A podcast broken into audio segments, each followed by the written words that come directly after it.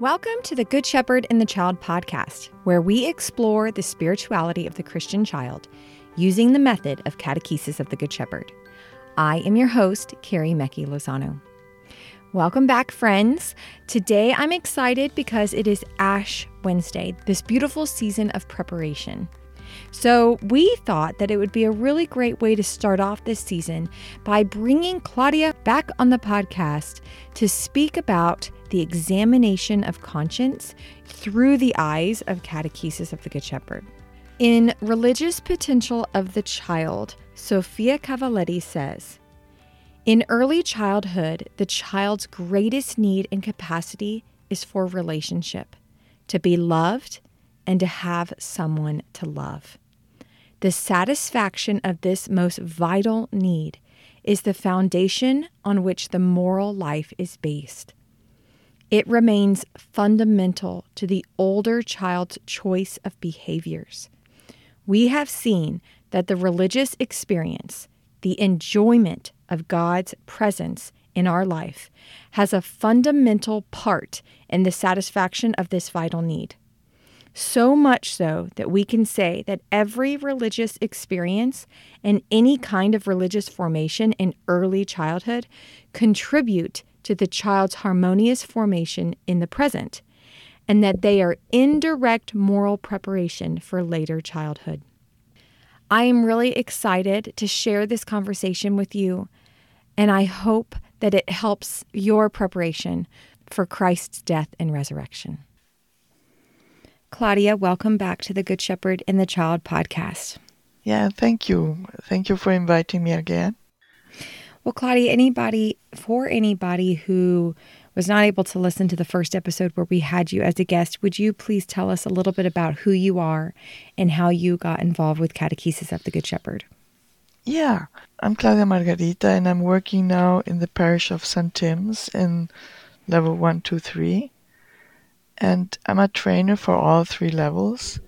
And I got involved with the catechesis of the Good Shepherd in very complicated uh, ways through the Holy Spirit. And I had the opportunity to work and live with Sofia Cavalletti and Gianna Gobbi for seven, eight years.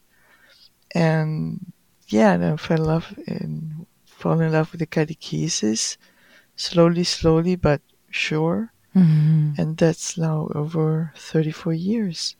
Wow, that's beautiful. I just love that you were able to spend so much time living with them in Italy. That's such a gift. Yeah, it was really a gift for spiritually and practically and in every sense. Yeah, yeah, completely transformative. So I'm really excited about this topic, especially because today, as this podcast comes out, it's Ash Wednesday. And this is just a perfect topic for us as we begin this journey of Lent, this journey towards the resurrection.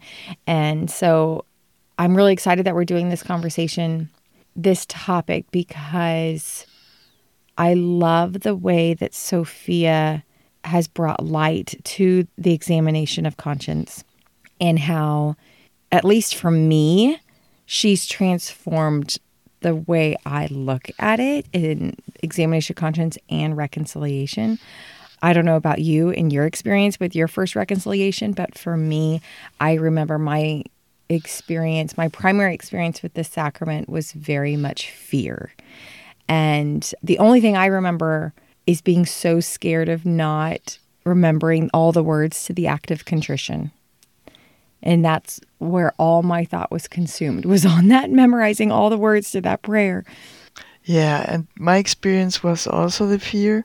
And my experience was also I didn't know what confession was. Mm. And I remember the dress I was wearing, but I didn't know my sins. So my mother wrote my sins for me. and I went with the paper to the um, priest and I lost the paper. So it was very dramatic. Oh, no. So what Sofia gives to the children is they don't feel this drama Mm-hmm. because she go she goes for the sweetness of the love of the Lord for them. Mm-hmm. And so she takes all the drama away and she uses parables and also liturgy to introduce to this sweetness of the Lord, to this mercy, to his greatness. And so the fear goes into joy. Mm-hmm. And I see the children while preparing, and also for experience I have now with the children, this joy they have for the preparation for this sacrament. And so the fear is joy. Mm-hmm. It's this awareness that there is this gift. So she's very delicate on, on this theme. Mm-hmm. Yeah. I love that it's the foundation is on love and joy. Because if that is the primary experience that a person has with this specific sacrament because this is a very um, intimidating sacrament to so many of us but if your primary experience is that of joy and love that is the feeling that will be wrapped around it. And you are probably more likely to continue to celebrate the sacrament for the rest of your life Yes. but if your primary experience is one of fear and judgment, then you don't want to go celebrate that sacrament ever again. Like, nope, d- check, done that. Don't want to do that ever again. No. You say no, that punishment is enough. No mm-hmm. more. Mm-hmm. Yes. Yeah. So Sofia speaks about that foundation of moral development being first to have fallen in love with Jesus. Yes. And you know, in the album page, which we love so much, the first thing she wrote down, I wrote my points, and somewhere I put enamoramento, to fall in love, Mm. and she puts big number one on it.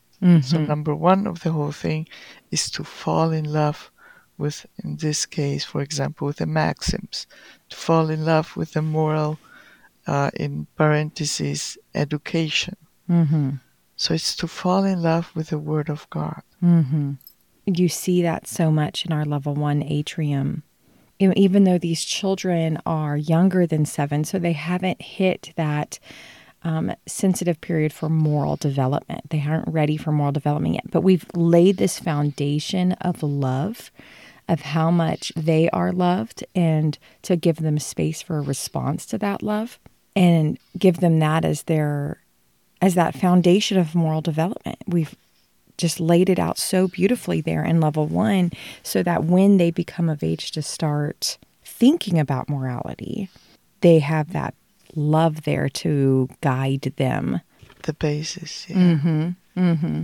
And it doesn't matter which parable begins in, we call the moral parable, and she begins with the positive, with the generosity. You know, for Mhm. example, um, it's not in the meditations, but the sower, she Mhm. doesn't begin with the four different soils, but she begins with the generosity of the of the sower. You Mhm. know, he just sows everywhere. It doesn't matter where he has the the trust he has, and so she begins always with the greatness, with the with the trust, with the love, you know, of giving. Mm-hmm. Mm-hmm. So it always is generous generosity and the trust the Lord has. Mm-hmm. I love how we use the moral parables in our moral formation because the way that it is done, it's not us telling the children what is right and wrong. It's help it's guiding the children for them to discover within themselves what is right and wrong. And there's an ownership to that, but then there's also how Maria Montessori always says like to um, help the child help themselves. And then Sofia said, um, We help the child to judge themselves by themselves. And the moral parables allow that to happen. It's teaching the children how to self assess rather than us self assess the children for them, like what you shared about your mother and your experience. Or if we tell the children, mm, Yeah, you just lied, make sure you say that in your next confession or in your first confession or whatever where the moral parables allow for the children to learn how to self assess, self examine. Yeah, Sofia says the risk is that the adults could impose their own conscience on the child. Mm-hmm. Mm-hmm. And that is what, what happens so easily. That is to judge the child's action. instead of helping the child to judge their own behavior. Mm-hmm. So that's also to impose is very easily for an adult than to help them, like you said, to discover their own behavior. Yeah. Yeah. I think that's pro- a lot of us could probably relate to that experience of the judgment being imposed on us rather than self discovery. So, Sofia spoke about when a child's moral formation is not based on love, we see these deviations that happen. We see different possibilities of what can happen in the child when we're talking to them about morality or such. And I found that these were very fascinating because this this is what we see most common when we're dealing with moral formation in children. Like for example, she speaks about the child who has no inner listening. The child that simply doesn't know how to pay attention to that inner voice. Yeah, because it's like a child who is deaf, Mm-hmm. but um, it doesn't go into his heart. Mm-hmm. And if it doesn't go to her heart, how does it become your own? And it's all about that it uh, that it gets like incarnated in in yourself, like Mhm. and the fear goes to the negative because it's not part of you, the positive. Mm-hmm. That it's all negative. You incarnate something negative, Mm-hmm. and there we talk about the fear we have Mm-hmm. And then you're not motivated yet like you say carrie that that it's not a celebration anymore Mm-hmm. you're not motivated to go to confession anymore or to do to follow the inner need the child has Right. Right. Because it's not you're not motivated because you're not in love. no and you don't do you don't want to go where your weakness is Right. Right. That's uncomfortable. Then she also speaks about the child who is based on fear. So, like fear of the judger, fear of the times they didn't obey, like as if they were a slave or such. We hear this sometimes when adults will say things like, you know, God is listening, God is watching you. Um, in all love, they say these things, but inadvertently creating the judger mentality of God rather than the God that loves. It is focusing on the God that judges.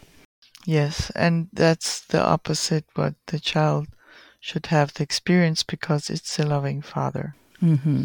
Mm-hmm. And that is what the parable teach, the method Jesus chose. Mm-hmm.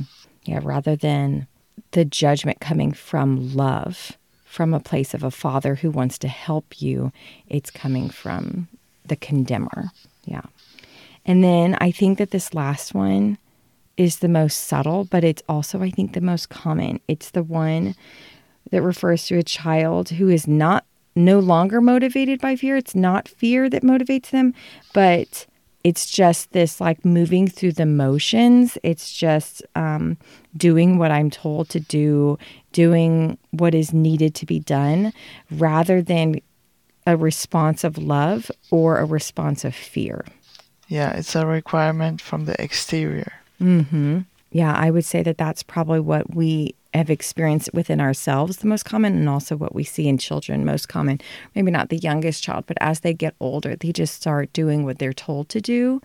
Um, yeah, it's it's Advent, it's Lent. I'm supposed to go to confession. I'll go through the motions, but it's not actually a response of encounter with God, and a response for I'm loved so much, I've been given so much, and I want to respond to that.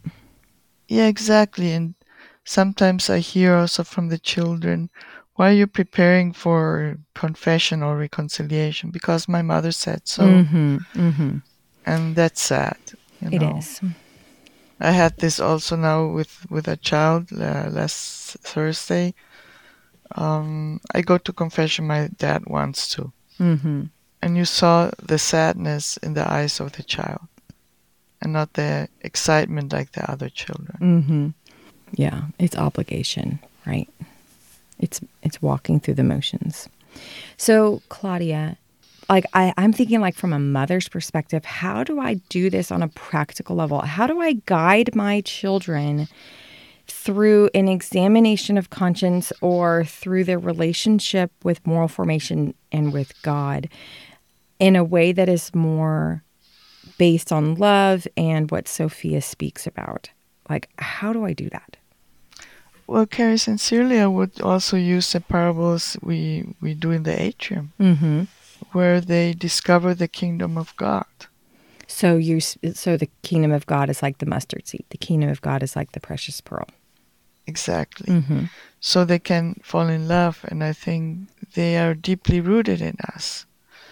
And like you say, the mustard seed and the pearl, the wondering is there about the mystery of life and the beauty of the kingdom of heaven, that there is already a point of falling in love, beauty, value. And I think when you begin from, like you said at the beginning, when you begin at a very um, young age, you can talk about it and also see that there is um, not a consequence, but it's a taking care of it and A response. a response and a responsibility if there is. Um, Sofia also talked about the response, not only responsabilità, uh, responsibility, but responsabilità, respondere, uh, response of something. Mm-hmm. So if I respond something, I have a responsibility. Mm-hmm. And this response is just to answers to something. Not to have a responsibility immediately, but to respond to a gift. Mm-hmm. And if I may say so, also the she proposed the parable of the insistent friend Mm. or the tax collector, Pharisee and tax collector. She also talks about uh, the maxims, which we also can talk at home, where it's not the Ten Commandments, like you said, it's the punishment, Mm-hmm. uh, which we do learn in the atrium with the older ones, but also hear about um, where is the love, where is the goodness. It's not the judging, but where is the goodness of of these parables? Mm-hmm.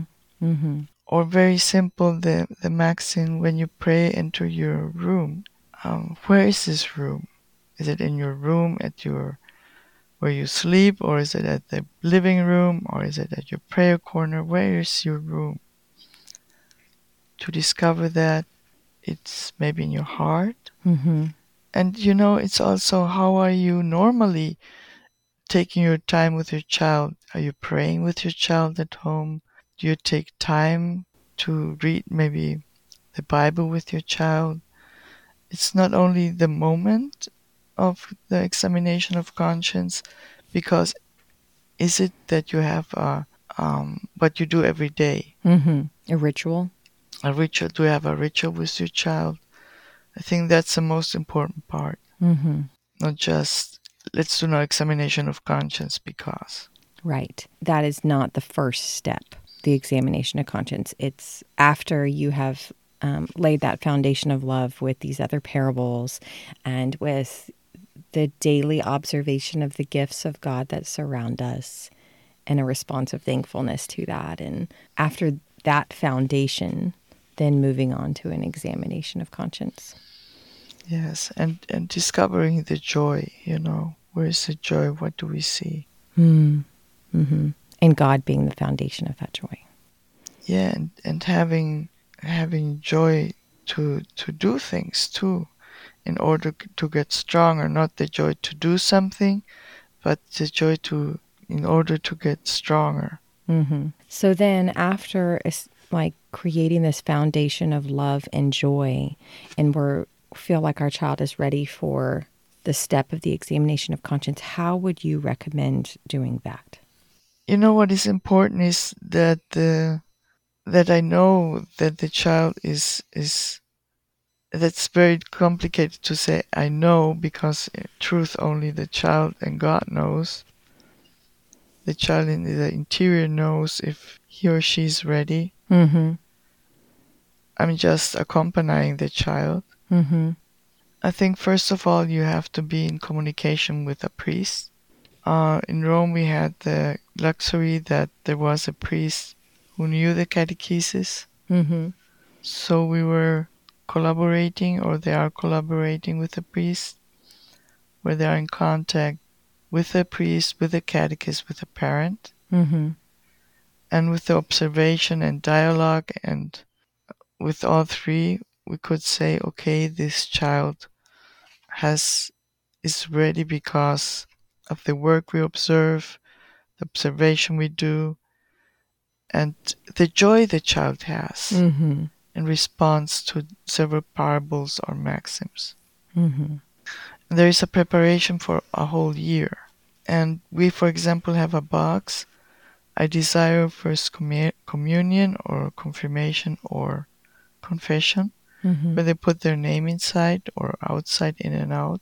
And there we can see, aha, there is a desire Mm. because it's self election. Mm-hmm. So it is less about a child's age or grade than a child's inner disposition and joy and knowledge of their own pr- readiness, desire. Yes. That's beautiful because every child develops differently. Yeah, that's why we have different ages. Mm-hmm. And at home, we we um we also have, for example, home children, homeschool, Right. and the same thing. We we animate them to do the same thing, to let the child also with self-election, with Mhm. help, of course, but self-election.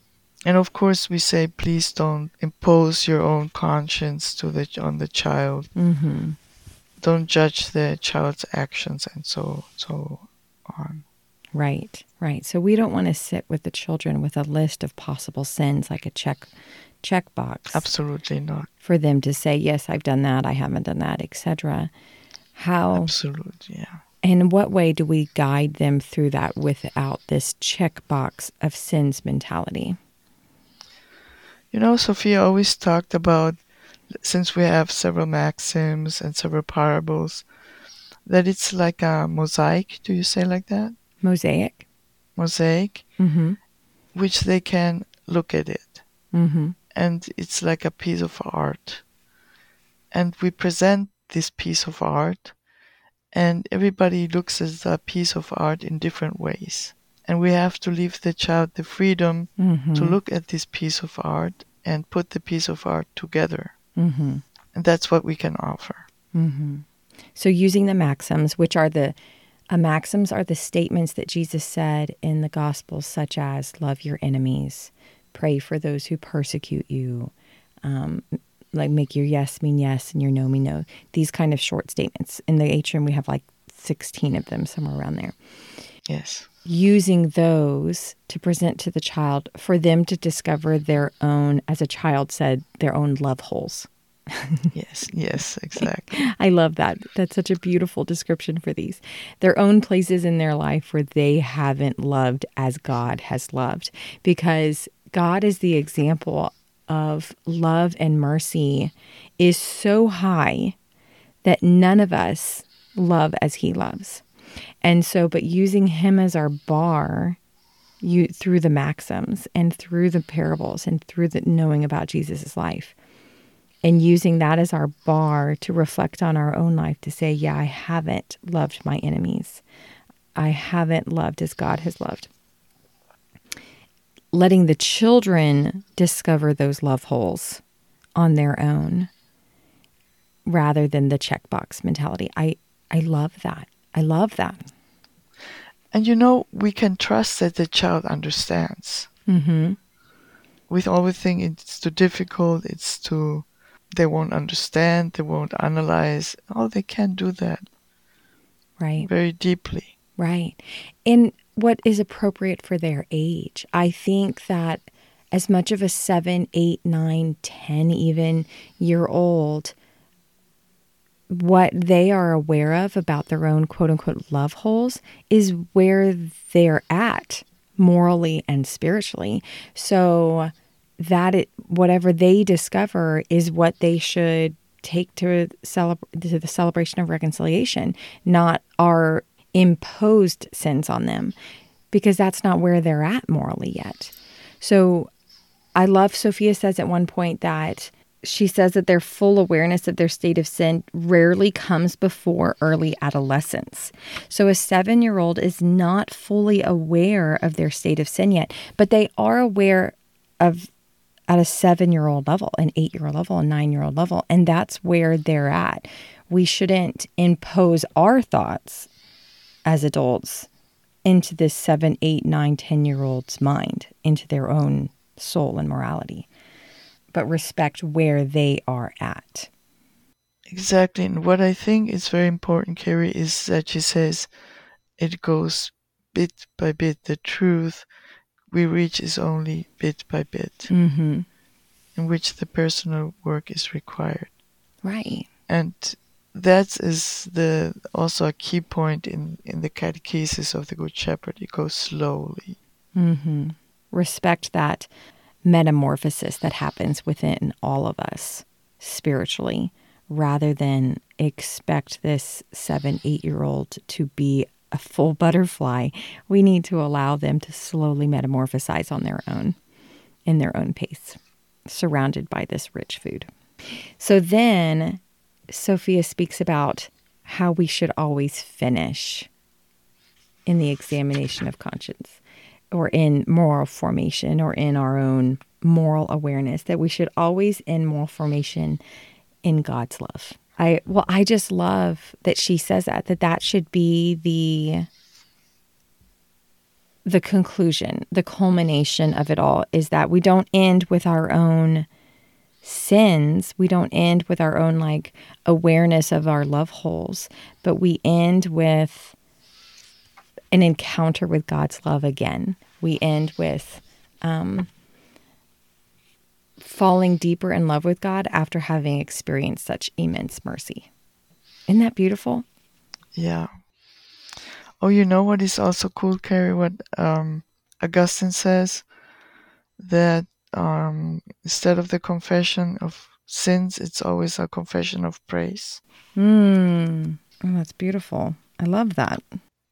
And then something else came in my mind from Tillman mm-hmm. that he says um, in a book of his that confession shouldn't be dry, but it should be a living moment. Because if it's dry, it's not. It's not like incarnated. It's not your own. Oh, and here she even mentions him. Mm, a living moment.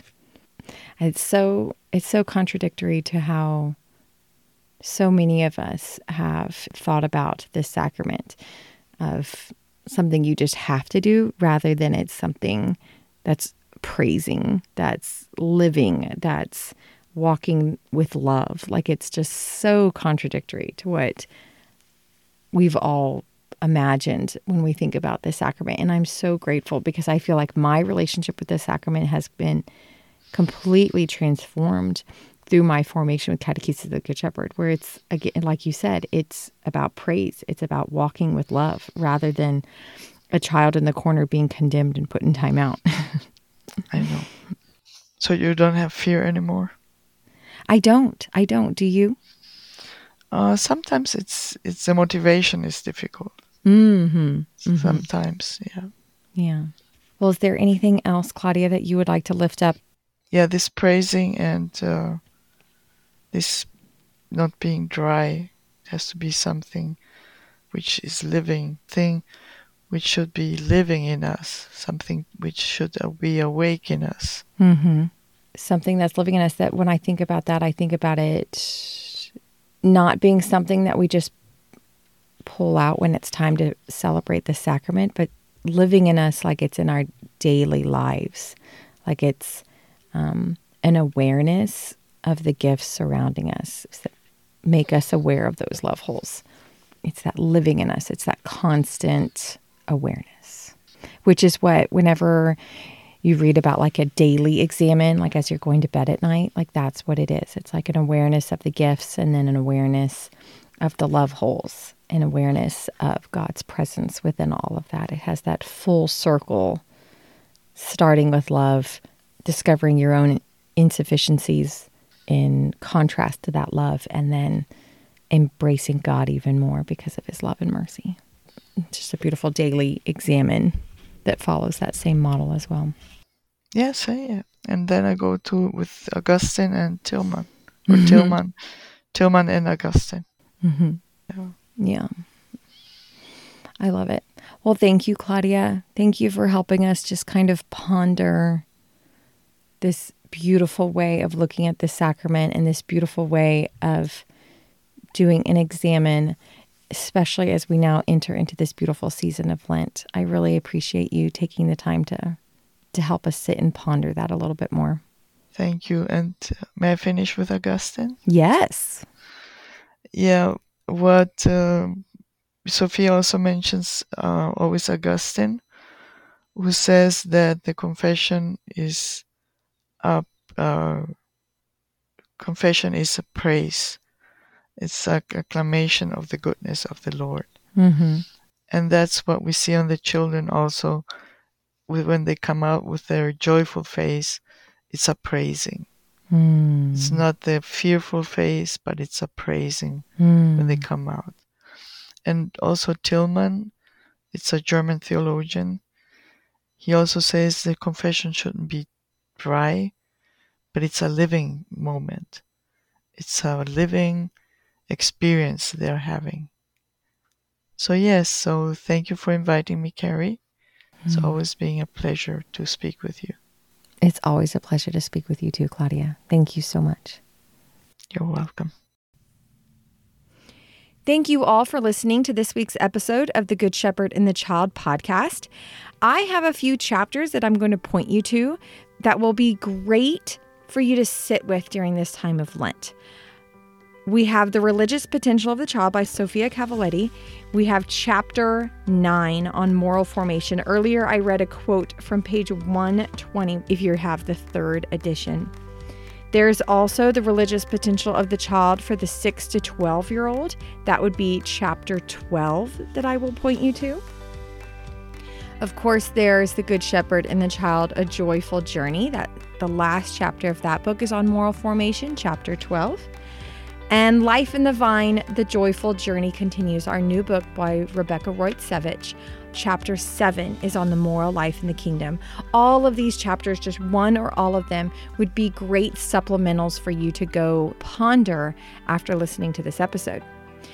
Last Lent, 2021, we had Rebecca Reuter-Savage on the podcast, and she spoke about moral formation as well. So if you want to go back now and listen to episode 33 with her, it piggybacks on today's episode beautifully. This podcast is sponsored by the United States Association of Catechesis of the Good Shepherd. If you would like to know more about Catechesis of the Good Shepherd, or if you would like to become a member, please go to cgsusa.org. Thank you all for listening this week. We will see you in two weeks. Go and fall more deeply in love with God.